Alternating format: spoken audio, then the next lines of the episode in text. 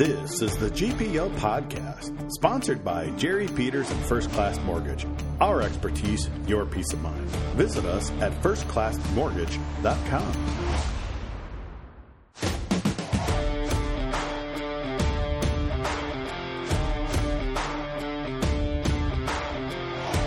Now, here's Jupe and Vegoe.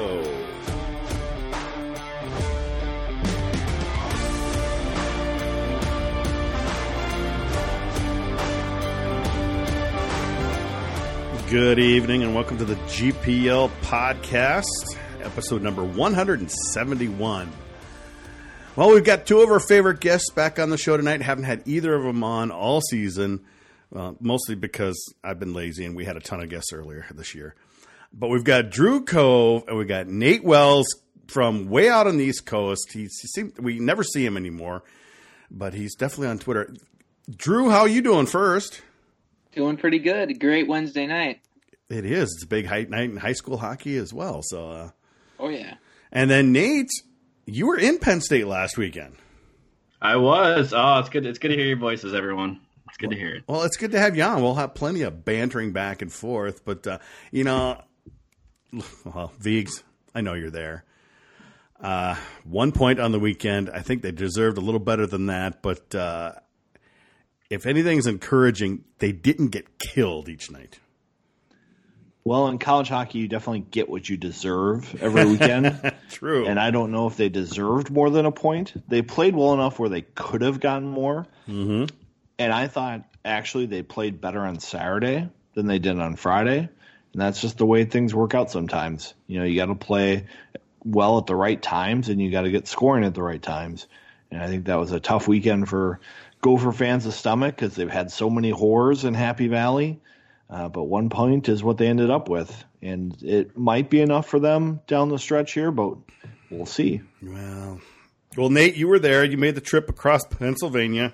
Was it a bus trip or a drive? Uh, we drove. Mm, there you go.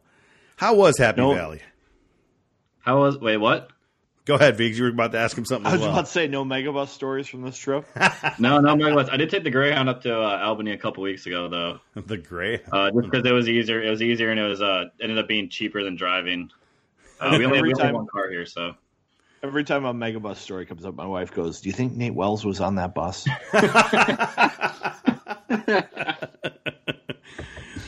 oh, the megabus. Well, well, tell us about the. How was the weekend there, Nate? You were there. We, um, I mean, I enjoyed the weekend. It was great to see uh, Minnesota live in person for the first time this year. It feels Yeah. really weird. Uh, good to see uh, our good friends uh, Frank Wally, uh, Jess Myers, uh, Brian Deutsch. By the way, none of you guys told me Brian Deutsch has been growing a beard all season. What the heck? We're, we try to avoid avoid Deutsch because he, he he's mean to us. Yeah, yeah that's that's that's, that's fair. Um, but um, well, I should say he's mean to me. He's mean to me. Bingo. there you go. Yeah. That's like, I, I mean, I mean, he's your best listener, so I'm sure. Uh, I I'm, hope sure I'm sure. I'm sure we won't we won't all hear something about this, but um, it was it was it was good to see Minnesota. I was really curious, um, and obviously I've been following along as the uh, the the entire season, um, watching the games, um, listening to you guys, um, following up, catching up with um, Bob's uh, coaching show and media availabilities, and it, it's been certainly like a roller coaster ride to follow this team, and part of it just felt like even watching them this weekend was kind of a bit of uh, in a small little version of what the season was. They started really horribly Friday. Um, I had a note by the end of the period where it was like Tyler Nanne got a shot on goal, and at this point, that's a uh, that's an accomplishment. They're outshot uh, 21-5. It was like 16-3 with about two minutes left. Oh. Um, and then they slowly worked their way. They got better. They got better towards the second and the third. Uh, I thought they played their best two periods in Saturday for the first two periods before uh, they weren't able to hold on. And kind of seems like one of the uh, the themes of uh, the Gophers playing Penn State just over the last few years, uh, either at uh, at Pegula or at Mariucci, is just uh, when they give up one goal, it's very easy for them to give up a second or a third and just kind of get themselves in the hole after working themselves to get to that point for so long. And that was the case both times uh, this weekend, and where Saturday they lost, they gave up two goals on the same shift in 30 seconds. Uh, Friday they gave up uh, one goal. They almost gave up a second. Uh, Penn State celebrated it. It didn't happen, and then uh, they gave up uh, the tying goal like two two and a half minutes after uh, getting ahead. And, and because of all this, Drew, um, Minnesota ends up with one point, and now they no longer control their own destiny when it comes to the regular season title in the Big Ten. Yeah, some. I mean, it, it, if we were in this situation two months ago, everyone would have been saying, "What?" I mean, it just it doesn't make it didn't make any sense then, and it, it's kind of been an amazing run. But yeah, it's a. Um, I was saying a few weeks ago that I just felt like this is going to be the this past weekend was going to be that toughest their toughest test of the season, just because Michigan State had kind of faltered a little bit, especially down the stretch. When Minnesota was getting good, same with Notre Dame, um, and Penn State was kind of continuing that offensive uh, penchant that they've been known for the last few years. And the Gophers have always struggled in Penn State for some reason, and that's uh, who knows if that can just be that Penn State's really good, or a combination of Penn State's really good and the fans, or I don't know, they ruined college hockey, something like that. but uh, it's it, it was kind of tough to see, especially when they played. Like Viggs, I totally agree with you that they played way better Saturday than they did, and especially when they than the way they came out on Friday. Um, but getting out to that lead and then just not being able to get and it was that minute and a half stretch where they gave up those two goals and they couldn't really recover. And that was just uh, disappointing to see after they had really turned things around at least i think in the first period and a half or so on saturday to kind of maybe go in and steal more than just a point. And yeah the point is really disappointing especially coming into this weekend where um, home ice kind of is on the line at this point where they, I, i'm looking like projecting them to finish third in the in the end but um, I don't know. It's it's still home ice, but uh, it's nothing close to what we could have thought a couple weeks ago. Uh, well, well, the Achilles heel of this team, Viggs, is continuing to be the power play and, to another point, the penalty kill. But um, one of the strangest things that I have seen recently, um, an entire game through overtime and even a bonus three on three, not a single penalty called on either team Friday night. Uh, that has got to be very rare for Minnesota at least. Well, I think that's just a symptom of the problem with Minnesota's game on Fridays. They just didn't possess the puck very long. And when you don't control the puck and you don't have a lot of time in the offensive zone, you're not going to draw penalties. And it seemed like a lot of the times on Friday night, Minnesota was just happy to sit back and go back on defense. And it wasn't kind of one of those weekends where they got completely dominated in their own end. It's just they spent a lot of time in there and they didn't take advantage of opportunities when they did have the puck. And it was a little surprising to me. I don't think they gave up a lot of grade A type chances on Friday night. And that's why they kind of hung in there until the end and had a chance to win the game. But the fact that they didn't have the puck on their stick for most of the night is probably what killed them in the end and, and probably killed them on Saturday too. Because when you're chasing the puck all weekend, you're going to get tired. You're going to get fatigued. And that looked like a team that just didn't have enough steam in the tank and didn't have enough depth to pull out those wins when they had leads in the third period. Now, I know, Nate, in the past when Minnesota has gone to uh, Penn State, that the, the, stat, the shot stats are a little skeptical. Um, I would honestly say that uh, the stats are probably a little more accurate this time than it has been in the past. They're getting better at their job there. But, uh, you know, even, what was it, close to 60 shots or whatever it may have been. I, you don't count the stats of the three on three, but uh, there was a lot of rubber thrown on LaFontaine Friday night. There was, and it kind of felt like a little bit. I, I agree with you that they're getting better with the uh, with with the shots, and even if you look at the uh, the difference between home and away, it's it's it's a couple shots. It's pretty much within the a normal range. Um, but yeah, especially on Friday, it felt like Minnesota told themselves we, we're not going to get beat. We're not going to get beat long. We're not going to get beat with these cross-ice pass, passes that uh, killed uh, the Gophers in the uh, November series of Mariucci. And they put all the effort into and not into just making sure that they were going to get these great A chances, and they did. They did a fantastic job with that. But yeah, kind of there wasn't there wasn't too much um, out out of that. Um, after, but it just pretty much ended up being kind of a little bit of old school Penn State, where a lot of those opportunities that they're trying to do, they're just throwing pucks from everywhere. Um, look at the shot charts; it's a lot of them from the outside, a lot of block shots from Minnesota. They did a great job blocking um, Saturday in the first uh, two periods, um, and the few chances that uh, Penn State got in the Friday game, and it was pretty much all created by uh, one line. Um, the was Nate Sucese, Brandon Biro, and uh, Aarne Talvitie. Um, they were able to uh, convert on them. Well, it's um, it, it, was just disappointing for me. I thought they had a little better chance, and you know, especially after so many shots Friday night, and they were and they made it to overtime. Drew, I thought maybe they'd catch a break here. And obviously, they got through both overtimes, and, and they lost the extra point. But uh, um, I, I, you know, it, it's disappointing, but. Uh, geez, Drew, I, I, it's not as bad as I thought it would be. I mean, you know, it's just been such a house of horrors. And even though they didn't do as well as we wanted to this past weekend, geez, they didn't get their ass kicked at least.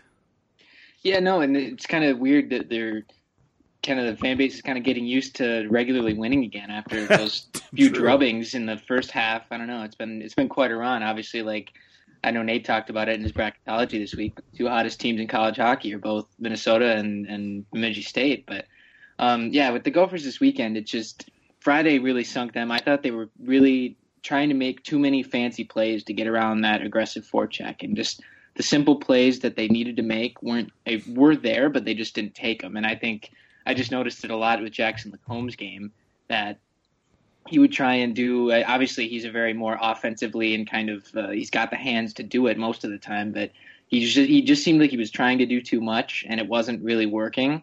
And they didn't really revert to going to those simpler plays that could just just dink and dunk the puck down the down the rink and, and get it and just kind of try do do your best to just eat away at try at their possession and just try and get a little bit to where you could get it. And I don't think that that really worked on Friday. Saturday worked a little bit better, but um, yeah, just a disappointing night from uh, being able to, uh, I guess, try and come back on Penn State's really, really aggressive forecheck that just was that worked to a T, and they did a great job at it. And that's something that Minnesota doesn't really want to run into them again in the rest of the season, especially uh, Big Ten tournament wise, because that's uh, I don't know um, how much they can get around that because I feel like they did play better Saturday, but uh, it still uh, didn't end the way that they wanted. And all the while, now uh, Minnesota's tied with Ohio State, and now we need help yet again from uh, Wisconsin this weekend, Vigs. And, uh, you know, it turns out the way that the tiebreakers go, it's not head to head first, it's total wins. And if, you know, if Minnesota and Ohio State end up tied this weekend, you know, even if it's first or second, Ohio State will go above Minnesota for the playoffs. Yeah, and it kind of pays off to win in regulation in the Big Ten. And Minnesota's had a hard time doing that. Sometimes when they've been off, uh, they've been able to pull off these extra points, would have put them in position to win the conference title. But uh, that luck has run out after only getting one point in Penn State. And it's not the tiebreaker I would pick, but I guess in a seven team league, it's probably the way to do it. How do you two feel about it, Nate? I mean, I kind of like head to head. I think that should always be the first one, but the league went a different direction.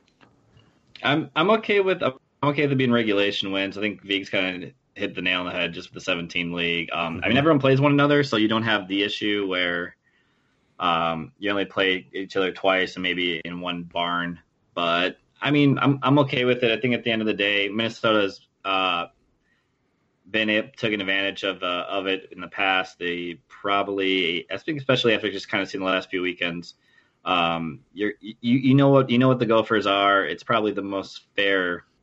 Mm-hmm. Um, the fair way to kind of come up with it uh, and come up with a uh, tiebreaker for uh, the Gophers, especially just after seeing them against Penn State, Notre Dame on the road. And Drew, this uh, makes uh, Minnesota fans uh, of uh, Wisconsin for the third weekend in a row. Yeah, it's. Uh, I mean, in my projections, no offense to Wisconsin, but uh, I I don't I don't see them winning one game in, in, the end. So um, I don't know. It, yeah, if you're a Gopher fan, sure, do your best to root for the red if, if, if that's even possible with your bloodlines. I don't know, but um, yeah, I think it, it is pretty tough. And the regulation wins, I think, yeah, I agree with Nate. It makes makes a lot of sense. I think if you can be more dominant dominant and win without having to go to extra with it, go go to extra time. I think it just makes kind of indicative that you're probably a better team than most of your opponents, and uh, uh, I think that would make sense for the I guess the bulk of Ohio State's season is that they had a more consistent season than than Minnesota did, even though they got hot at the end. But uh, um, yeah, they could finish anywhere. If yeah, it looks like if the if the Gophers uh, if if it goes Ohio State twice twice over Wisconsin and then uh, uh, Michigan State and Notre Dame split, and then Minnesota somehow sweeps Michigan, that's when they can finish second. But uh, uh, if the Gophers split in that same scenario, it'll be a, a third place finish, mm-hmm. but still home ice. So um, not a lot. Uh, I don't think the, top of the very top of the conference is really within uh, too much, uh, I guess, realistic reach. But uh, I think home ice is definitely is a is a very likely possibility. All right. Well, we've got some. You know, I want to talk about this, the specialty teams, and uh, I know Vig wants to get into uh, next season's ticket prices. But before we get into all that, let's hear from our sponsor. There has never been a better time to buy or refinance. So call Jerry Peters of First Class Mortgage in Maple Grove for all your mortgage needs. Interest rates are at a near all time lows and property values are on the rise. Lower your interest rate and remove monthly PMI at the same time to save thousands of dollars. Or, you know, you could use the equity in your home for debt consolidation or home improvements. The spring housing market is going to be hot, so make sure you're prepared by getting a pre approved letter from Jerry Peters before you start shopping. Mention you heard about him on the GPL podcast and receive a $300 closing credit. Some restrictions do apply. Call Jerry at 612 940 3291 or visit firstclassmortgage.com to fill out a free application. Jerry's NMLS number is 480200. First Class Mortgage's NMLS number is 322842. This is not an offer to lock in an interest rate agreement under Minnesota law.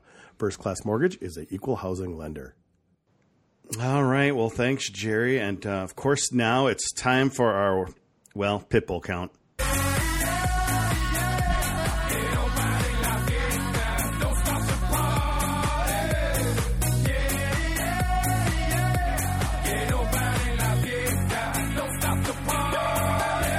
Okay, Nate, I, I, I, can never remember. How did that start? oh, it, it, started, I want to say it was 2011. um, the, the Wild had like a, both played it a lot during their games, and then there was a Bud Light ad where they do like two 15 second ones. So it would just keep showing up over and over and over. And this is like this is the wild kind of like pre Parise Suter, so there was mm-hmm, just uh, mm-hmm. there really wasn't much to go on. I just kind of made it as a running gag of oh, the, here's the Pitbull count because you kept seeing them. They kept playing the song, and, and Timber and what well. Timber like, get to like yeah, Timber was a lot, twelve or something crazy.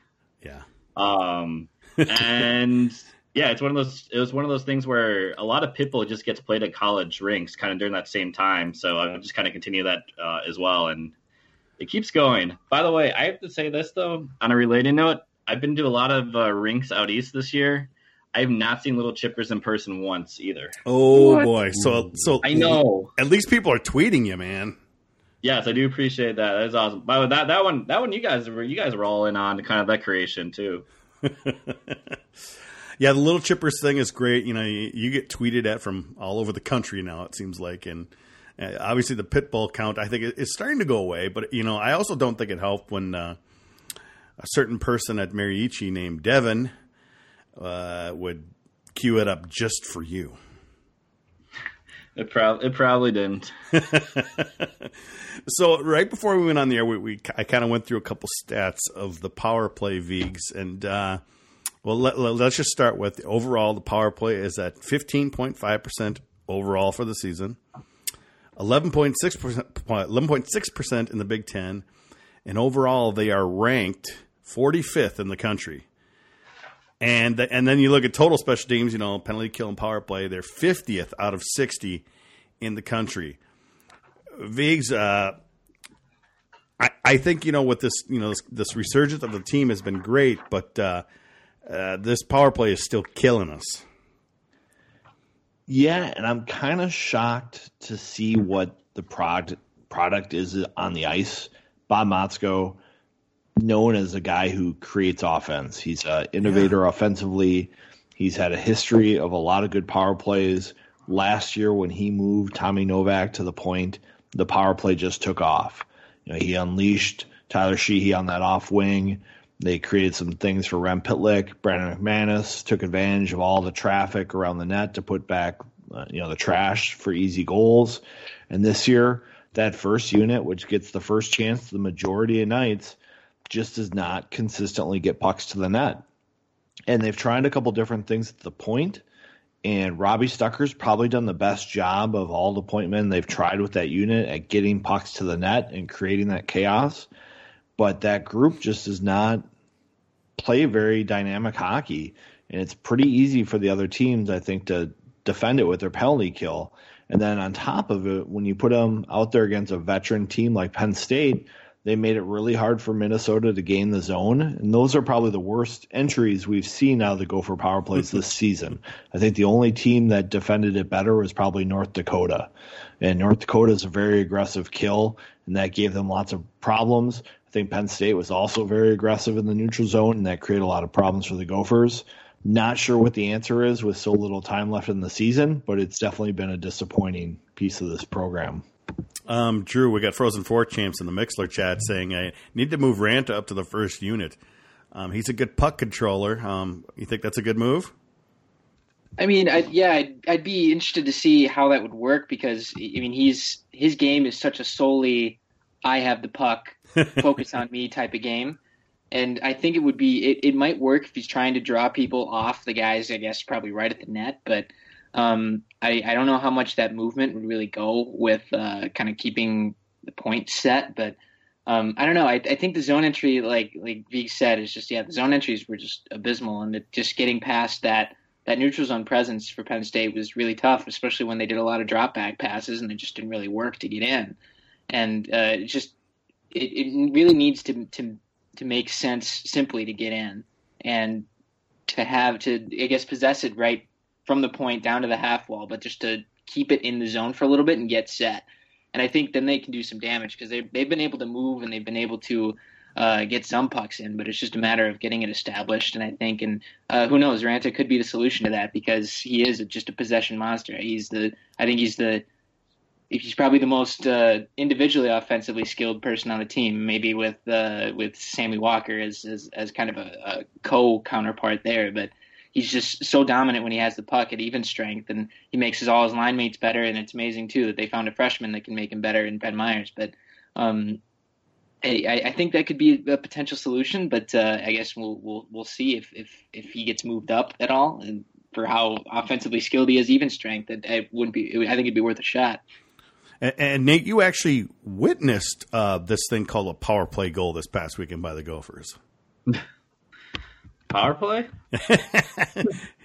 I almost forgot what it was after Friday's game. I, I, I, do believe that isn't did McLaughlin kind of clean up a, a, rebound and get an actual power play goal? My my brain, brain's a little fuzzy. I'm not used to seeing that.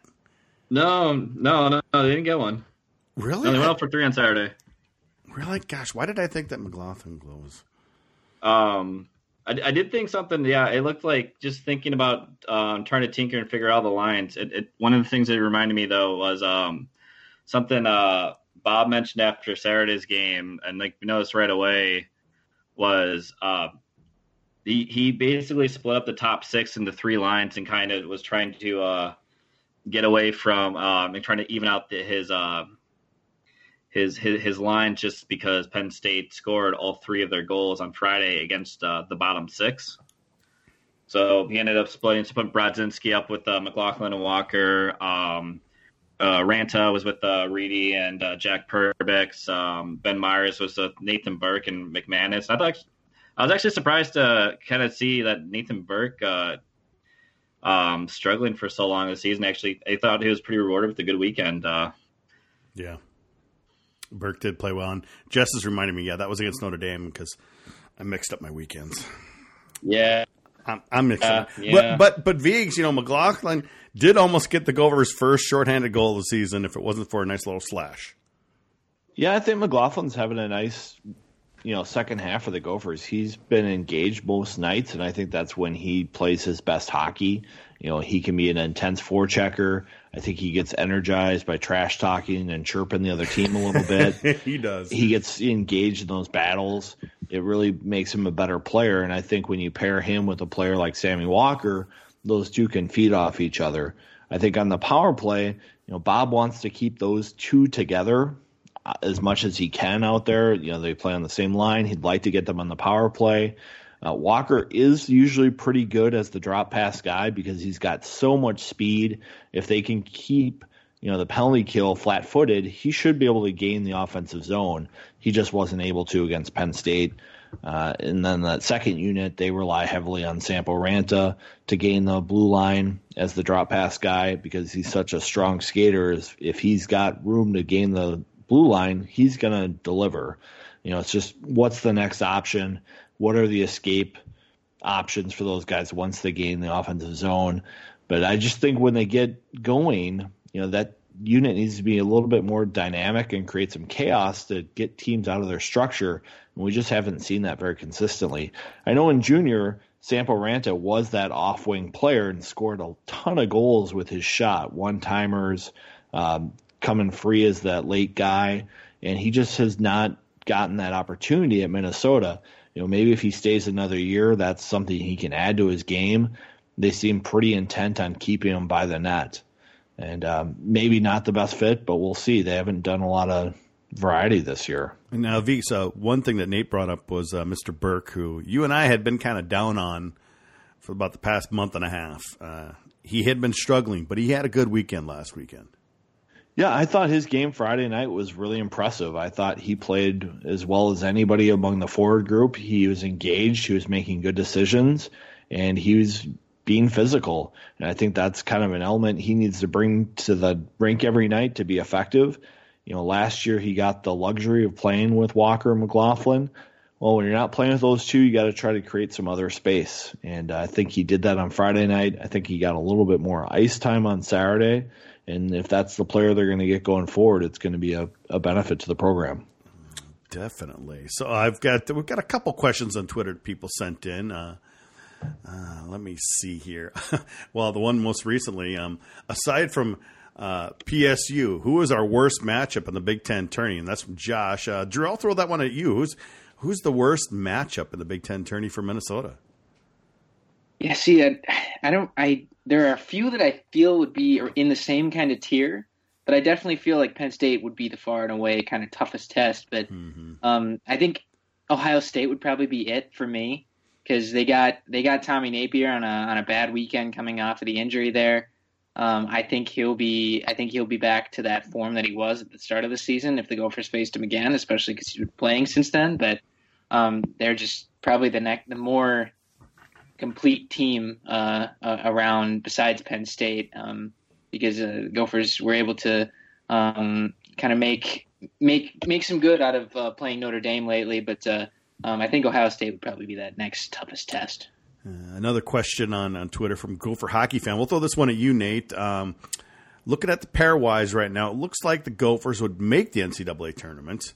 Do you think they need to run the table and win, and, and uh, win the Big Ten tournament to get in? Because you know they they kind of, they're right on the border right now. I mean, that's just not a good place to be. They are, but also the fact that they're on the border is nothing short of amazing. They were they were 37th entering the Mariucci Classic. Yeah, and if if if they end up making the tournament and at large, there's really only I can only come up with about one other example uh, of a team that's done that um, in the last about 10 years or so. Um, they they need to keep winning. The good news is that um, unless they face Wisconsin, um, pretty much every team that they're going to face will kind of um, will at least kind of help cushion the fall. but they probably need to. This weekend's a really interesting series because Michigan's 19th or 20th, 19th or 20th in the pairwise, um, and if they sweep and they and they did it two years uh, two years ago to get into uh, uh, to build themselves into contention. Um, a team, if either team sweeps, uh, they're putting themselves in a really good position to uh, get being at large. I think Minnesota, though, I don't think they need to win, but if they don't win, uh, if, if, if they don't sweep this weekend, they're going to need at least to win uh, the first round series. Oh boy. and even then, even then, you're still kind of uh, you're you're hoping on other people to uh, help you out. And I mean, yeah, Minnesota has uh, has had a lot of luck with that lately. Yeah, looking at college hockey ranked, if they split this weekend, they're most likely going to fall to 16th in their pairwise. That's not a good spot to be going in the tournament. yeah. Mm. So so they, they they would have to win out probably then when they Vigs. If they if they split this weekend, yeah, yeah, they're gonna have to win out to to put themselves in a safe spot. Just because you know the first round, I don't think would help them too much, and a loss in the semis would probably still hurt them. So, and even that first round, if they went two or three, that would probably hurt them as well. Yeah, I'm, I'm with you. I think if they it, it's going to be if they lose if they lose one of them uh, this weekend, it's they pretty much have to make the championship game. Yeah, I think Bob's focus is on making sure they win the series with Michigan this weekend so that they can finish as high as they can and get home ice in the Big Ten playoffs. I think that's you know the best focus for him.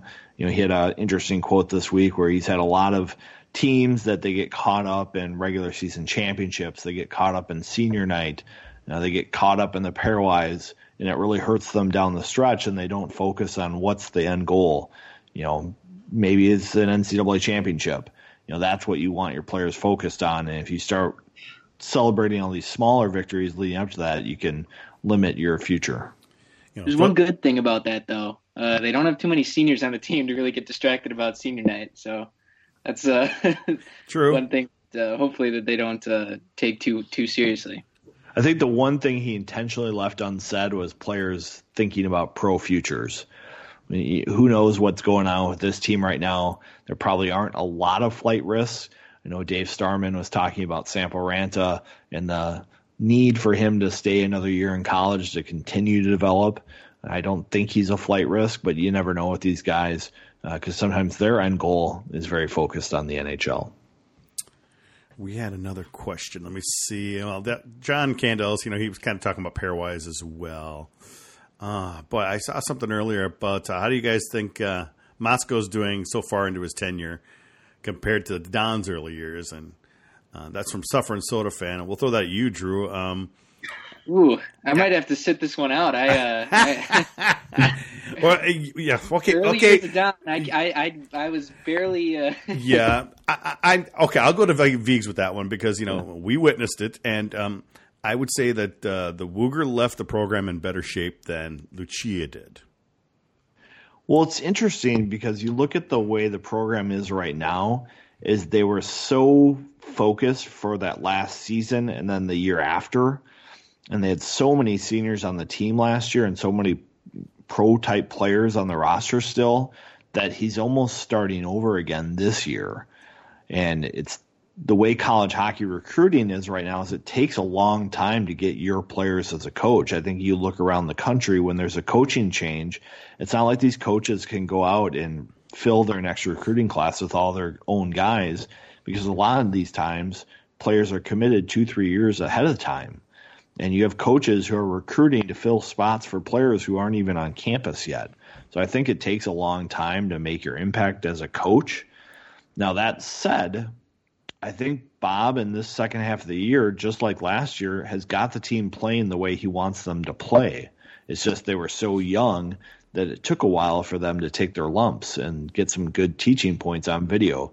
Because I I know with modern players today, until you show them doing it, making mistakes, and until you show them doing it and getting it right, they don't believe you all the time. Mm-hmm. And so I think that message is finally sinking in. I think they've been playing pretty well. You know, even against Penn State, they played pretty decent hockey and they played the way they want to be playing. So there is progress there. It's not like some of the past weekends in Penn State where they just got throttled in their own end and couldn't break out. They broke the puck out. They just didn't do anything once they got out of the zone.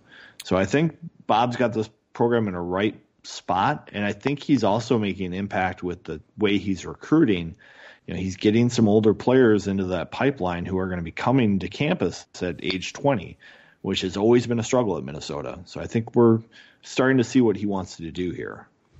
Okay. And not only that, Oh, go ahead.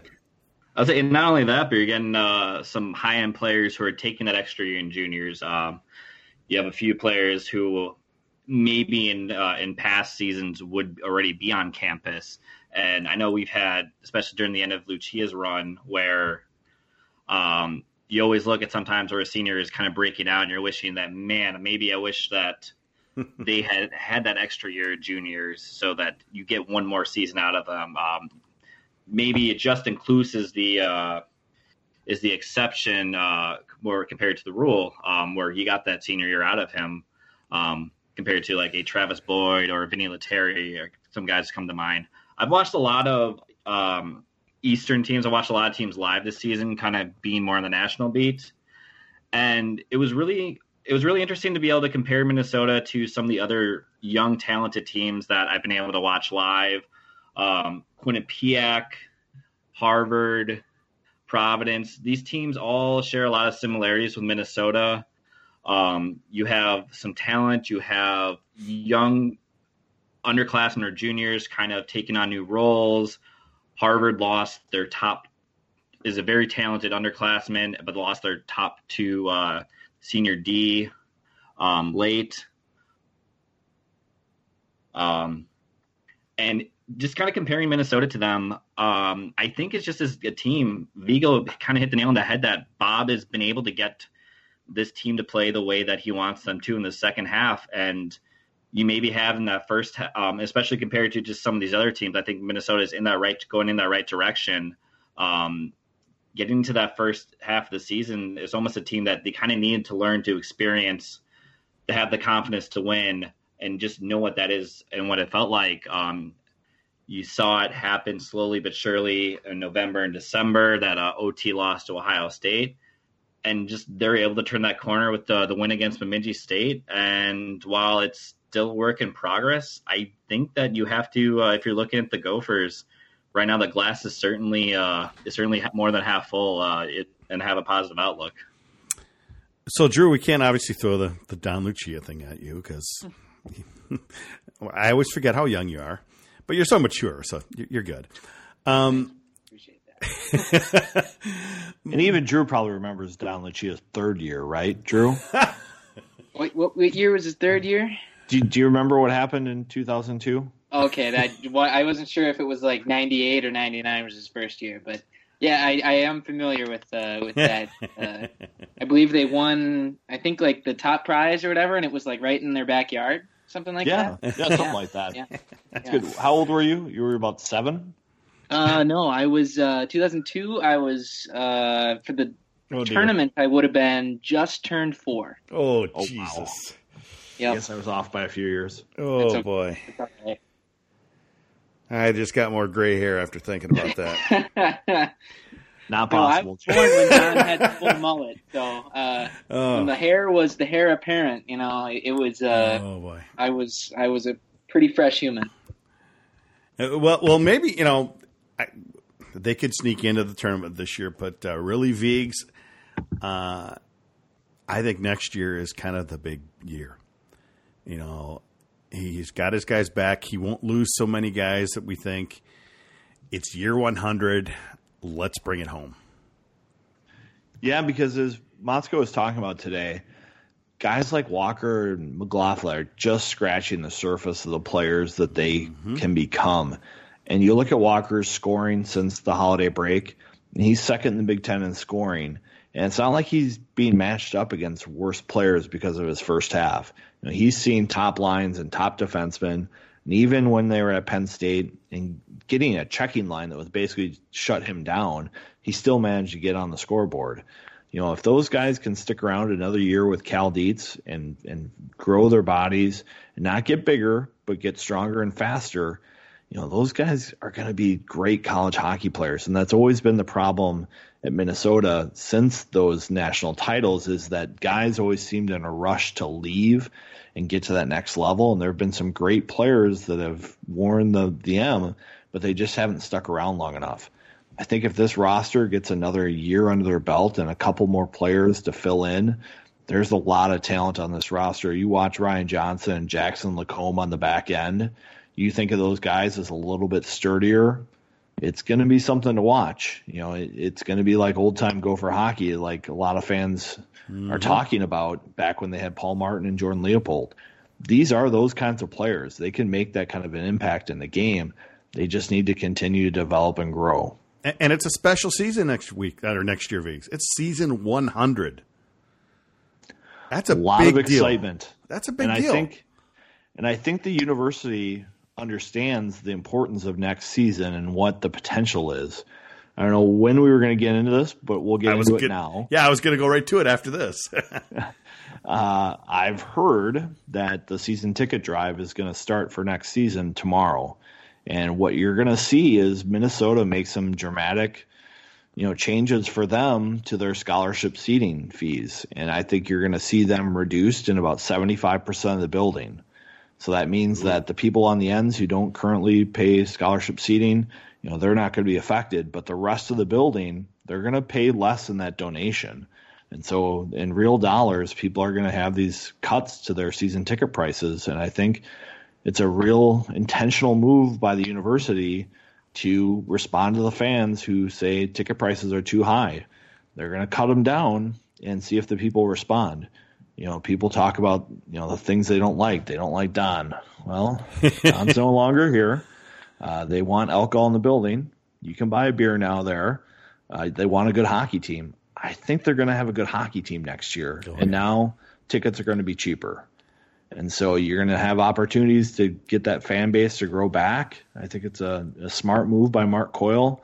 He understands what's going on right now at the University of Minnesota and I'll be interested to see the response by the public because uh, it's hard to move five thousand seats tonight, but it won't be as hard to move three thousand.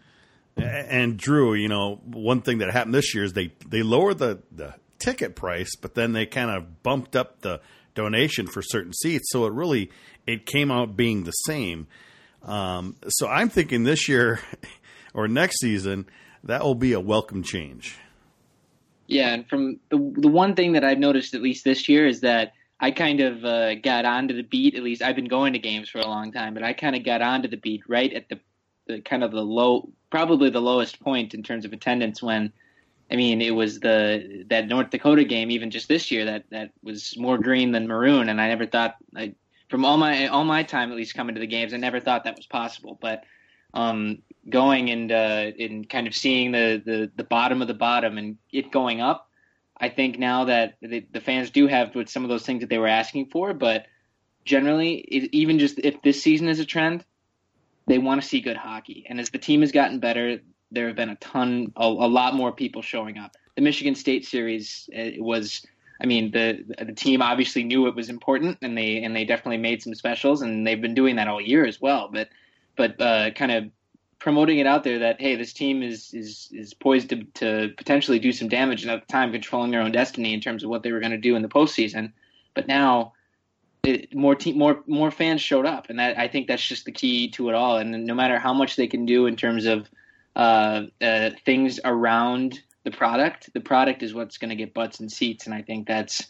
Um, it's definitely trending in the right direction. I think we've seen even in the second half, it's a lot better than it was the first half and the building's a lot more alive. And it's just it's uh, um, I, I don't think there's really any substitute to good hockey for people to show up. And Nate, you moved away at the right time because you missed the Michigan series uh, last season, and you missed uh, uh, the North Dakota home games that were at Mariucci. Oh, so so you're saying it's my fault that uh, no one's been around? no, I'm, I'm, you're. We're just saying you you missed it. You missed all the excitement. I mean, I mean, I saw, I saw it working out. It wasn't like it just one day everyone uh, decided not to show up. I mean, it's, it's kind of been, uh, it's I mean, Vegoe, Vegoe's been covering it. Uh, it's been about a four or five year trend. Um, it, it, I, I, I keep seeing just the goalposts move. Uh, people say that, hey, this happens, we'll go. This happens, we'll go, and that happens, and the situation just continues to stay. Um, I'd like to think that. Uh, the product that it's just a just win. Um, Minnesota has a good showing in the uh, pro in, a, in, an NCAA tournament, and people show up the next year. Um, we're seeing with this year's team that maybe they're they're they're turning things around the second half. Maybe that their ceiling is kind of that they're able to beat a lot of teams. They can't maybe compete against that top ten, um, the uh, Minnesota Lewis, the Penn States of the world. but you got to think that at least right now that things are still trending up, and hopefully that will that will trend up with with attendance, and they're making some right moves on and off the ice. Um, honestly, though, at this point, I'm still kind of waiting and see um, if it pays off. I hope it does, though. That building, Mariucci, is just when, when, it's full, when it's going crazy. We've all been there. Mm-hmm. It's there, there's there's nothing better in uh, college hockey. Uh, so Vigs, it sounds like the the donation prices are coming down in quite a few spots in the arena. Do you think they're going to touch the ticket prices? I mean, hundredth year, maybe they drop it down down ten bucks a seat or something. Do, do you have any insight on that? Well, I think once you drop the season ticket prices, it gives you the flexibility to charge lower prices for games, mm-hmm. so you're not impacting the season ticket holder. And I think these will be the lowest prices ticket holders have seen since about 2000. And so they have the opportunity. Even this year, there are a lot of games where you could have got in for 10 or 15 bucks. I know even this Michigan game, group sales, you could get tickets for 15 bucks a seat. And a lot of those tickets are sold for Saturday at least. Uh, there's still some available for Friday. But the U is trying. I think when they lower the, the overall season ticket price for a lot of sections, it gives them the flexibility to move prices around. Well, let's get into that Michigan series for this weekend. I'll throw it out to you first, Drew. Uh, Minnesota does control its own destiny in some ways. They can get, uh, if they win all their games, they're going to be at least second place. Um, they need a little help, uh, you know, with uh, you know Ohio State uh, getting some or losing some points to, to Wisconsin, but uh, overall, Minnesota is in good shape for you know home ice and you know and control some of their destiny here. Yeah, and, and, Michigan's had a very up and down season, at least in following with some of kind of following from a from a distance at what they've been doing is that they've had some struggles early on, and then it, they've they, they've kind of managed to get themselves back into contention here.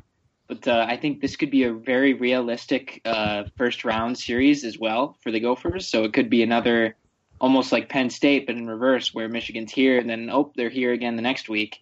Um, but I, th- I, think this is a really, really important series for um, not only judging uh, what they could do after the Big Ten tournament, but uh, it could be a good benchmarker if they have to face this team again uh, in in two weeks. Uh, Nate, what are your thoughts on the series coming up? It's it's a series between two very similar teams. Um, Michigan's only lost three times uh, since the new year. Uh, the year coming off, going to have to they're coming off of something to prove. They got swept by Notre Dame. Uh, they're only able to score one goal on Cale Morris. Um, they've had a lot of success. Uh, they're, they're able to do uh, the exact opposite Mich- uh, when they played Michigan State a couple weekends ago. Um, they've had a lot of tinkering around with their lines. They've had some injuries, um, and it kind of seems like Mel Pearson's made a few moves where he's able to find just the combinations that click. The um, the defense and the freshmen are, are definitely uh, showing why they're so high talented. And it's it's certainly it's going to be at the end of the day. It's two completely different teams. They played what the first or second weekend of uh, Big Ten conference play. Yep, second weekend.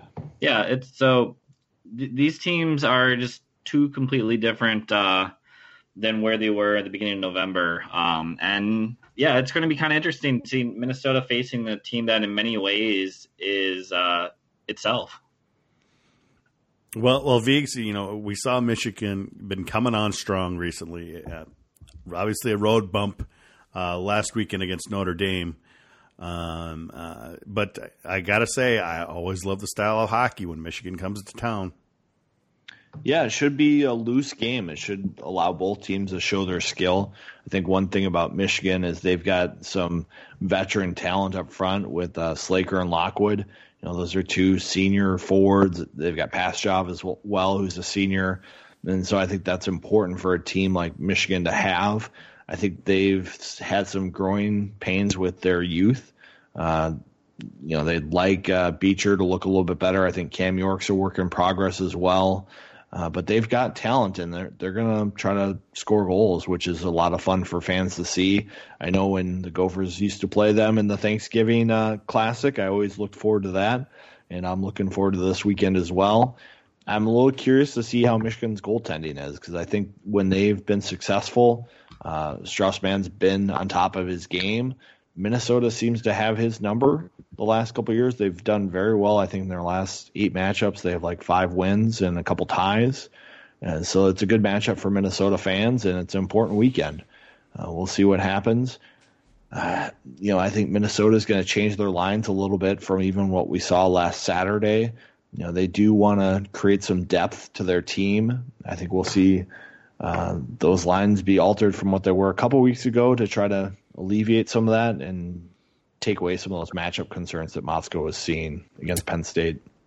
Okay, here's a question for any of you here. Uh, you know, Michigan and Ohio State, or Minnesota and Ohio State, they win. Well, let's say uh, Friday night, both win. Um, where does the trophy go? Grandpa Tony's minivan. I mean, I, I, I mean, where uh, where do you uh, uh where's the trophy going to go? Because uh, both teams, I mean, you know, you know, we could have an instance, you know, Saturday night where uh, the game is over and we have to wait two hours until we find out what's going on with the league championship.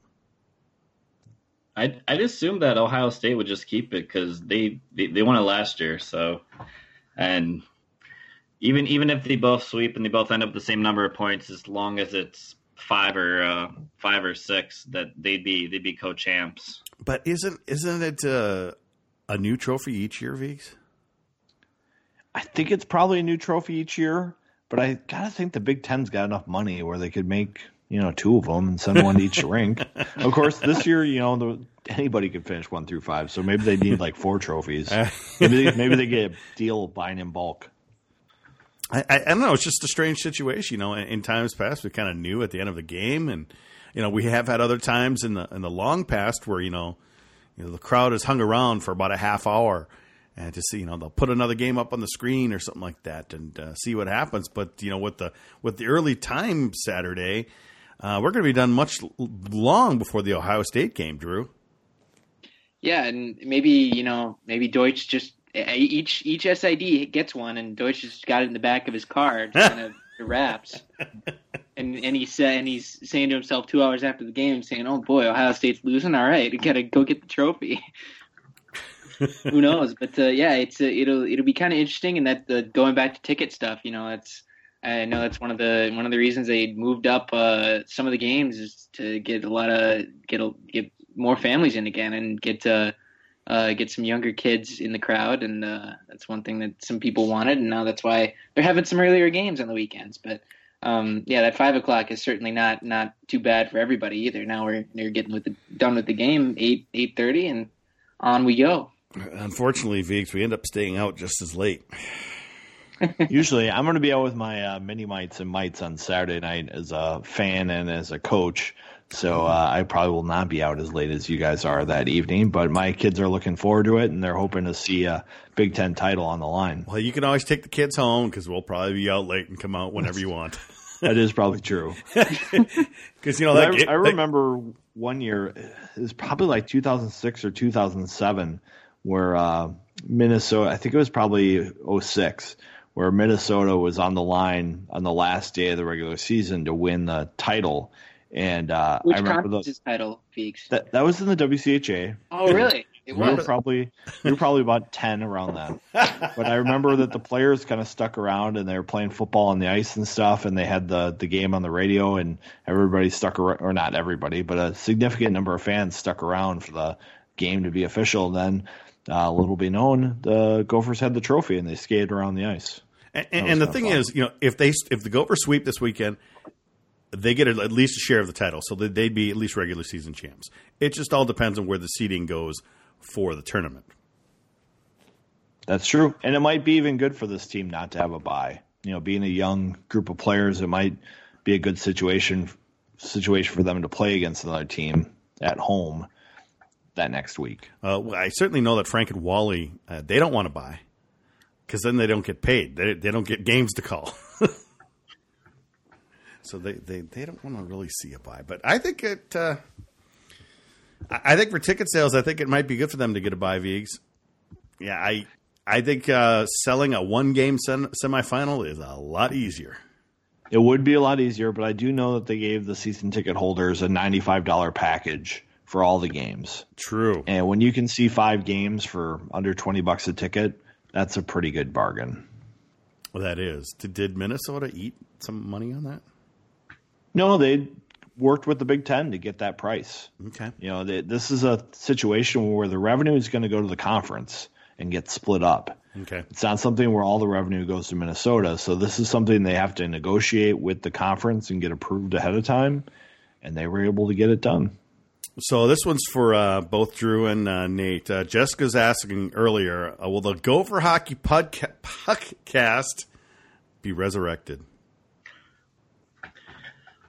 Not sure. I mean, I would love to do it at some point. Uh, I kind of feel. I, I, I mean, I, this is pretty much it. Uh, like I, I, I really miss. I do miss. I mean, miss talking Gopher hockey on a weekly basis with Drew and uh, Tom and just on all you guys. When we have you on. Uh, we, we we weren't able to make it kind of happen this year. Just uh, schedule wise, it just it, it wasn't able to happen um, Drew's out of college, and just we all we all had different schedules. But I mean, I'd love to. I'd love to still do more uh, podcasting, more talking about college hockey. oh yeah, I definitely agree.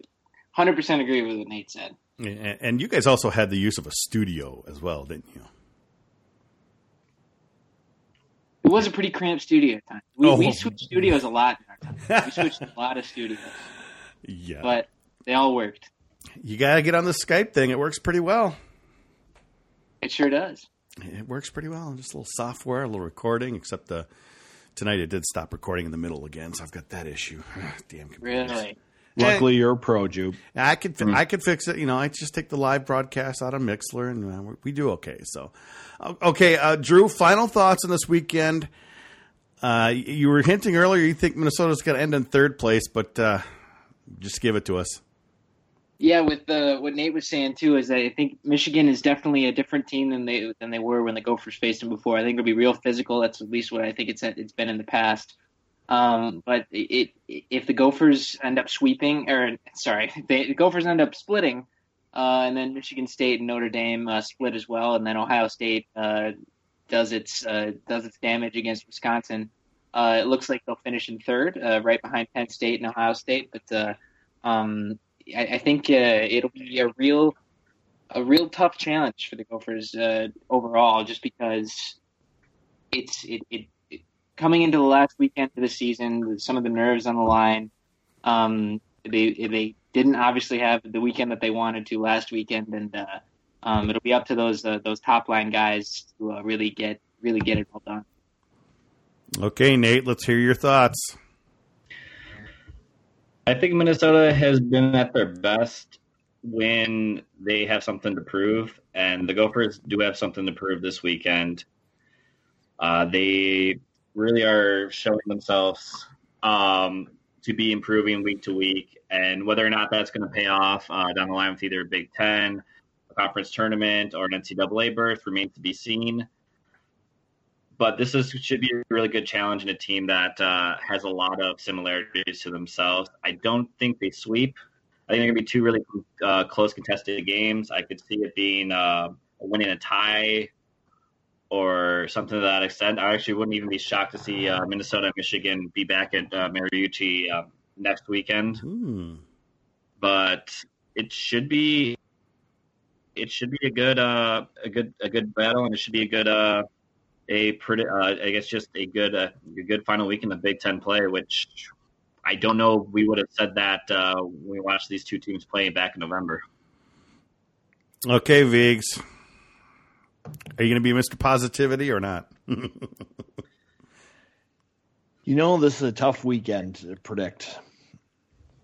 I really like the job Motzko's done this season with this team, and they've done a tremendous job responding after they've had adversity. I think we're going to see a sweep this weekend. Ooh. I like that. I'm going with you, Vigs. I'm going sweep because I need to need positivity. Of course, you know what's going to happen, guys. It's going to be a five point weekend for Minnesota. It's going to be a five point weekend for Ohio State. and it's going to be a three way tie for the regular season championship. And then let them decide. I know Minnesota would probably still be the third seed with all that, but uh, let them uh, figure out all the tiebreakers after that because that would be uh, that'd be a little crazy. I don't remember a three way tie ever in the leagues, at least in recent memory. Do you, Vigs?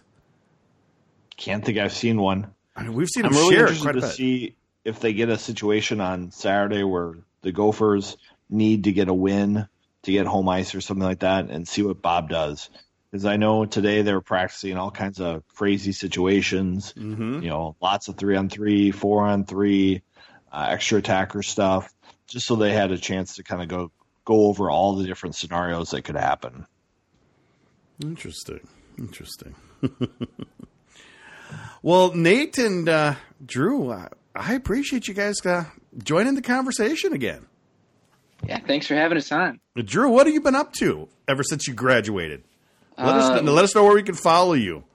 Yeah, you can follow me at Cove Drew on Twitter. Uh, hopefully, soon to be at Drew Cove on Twitter because there's some inactive guy that uh, that still uh, hold it over, and I check every once in a while just to see if he's still active. But, uh, yeah, you can follow me there. Uh, yeah, just been working, trying to find my way post graduation. It's pretty weird, but uh, not being in school for the first time since you know 2002, and uh, um, but uh, yeah, it's a it's kind of a, it's fun to still be connected with Gopher hockey and uh, to do a lot of that stuff and uh, uh, be here around the team and uh, covering it still. And that was my, probably my favorite thing I did in college. So glad to glad to still do it. But one thing I do want to shout out though, uh, GPLer Ian, he also he, he found me, he ran into me, and uh, he's listening to this. I wanted to give him a shout out because he, he ran into me and wanted to talk some Gopher hockey, and re- really cool to to meet a GPLer who knew me from GPL. So and it's and uh, Ian is the best dresser at Mariucci. he is. There, uh, he was wearing a tuxedo a couple weekends ago. He was celebrating. Oh yeah, it was great. Um, right. A lot of times he's kind of got the cowboy hat going, but he had the tuxedo and he was all serious. It was great. All right. Um, Nate, uh, obviously, I still see you um, blogging a lot, but uh, you're doing a lot of national coverage for NCAA, aren't you? I am. I'm doing. Uh, yeah, I'm, I've been doing a lot of stuff for uh, NCAA.com, uh, whether it's bracketology or just kind of breaking down the national picture. Um, so I've been doing a lot of traveling, just kind of when I can. I went up to Connecticut um, last month for the uh, their version of kind of the North Star College Cup, getting that off the ground. It was really interesting to watch that because like I'm pretty sure I'm the only person there who had done both. Um, and I've, I've been I've been around, kind of knocking some new rinks and everything off my bucket list. Um, I have a couple other things. I, I went up to RPI uh, three four weeks ago and kind of went behind the scenes for their uh, Big Red Freakout, which is like the big hockey, like the big event in the hockey calendar. All their alumni come back.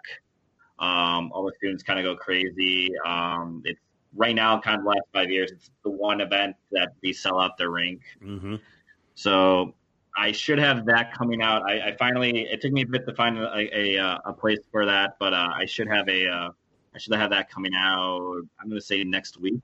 Okay. So be on the lookout for that. Um, so I've been doing a lot of little things like that. So follow along with the Gophers while I can, um, and you still can read my uh, hockey tweets at Gopher State. Um, and seriously, I appreciate everyone who still follows me for uh, that. I had a lot of. It was really nice to uh, just have people be like very appreciative uh, when I was uh, back at uh, Penn State uh, covering uh, Minnesota Penn State last weekend. Will you be back there if the Gophers end up there in the Big Ten tournament? I will if it's not the championship game because I'm gonna go up to Boston for uh, the women's Frozen Four. Well, yeah, that's that's not a bad thing to do. Yeah. uh, Viggs, I know you've been working hard on quite a few things for the Athletic. Is anything coming out soon? We will see. Uh oh. Don't you love it when it's not in your control? It's out of my control a little bit. We'll understaff in the editing side of Yeah. the athletic this year, but we're growing, No, that's always growing good. pains. All right, well, it's going to be sweep this weekend, guys. We're just going with it. We're ignoring uh, Drew and uh, Nate. It's going to be a sweep. Champions. I'm I'm out of Deutsche like armory, so it's okay.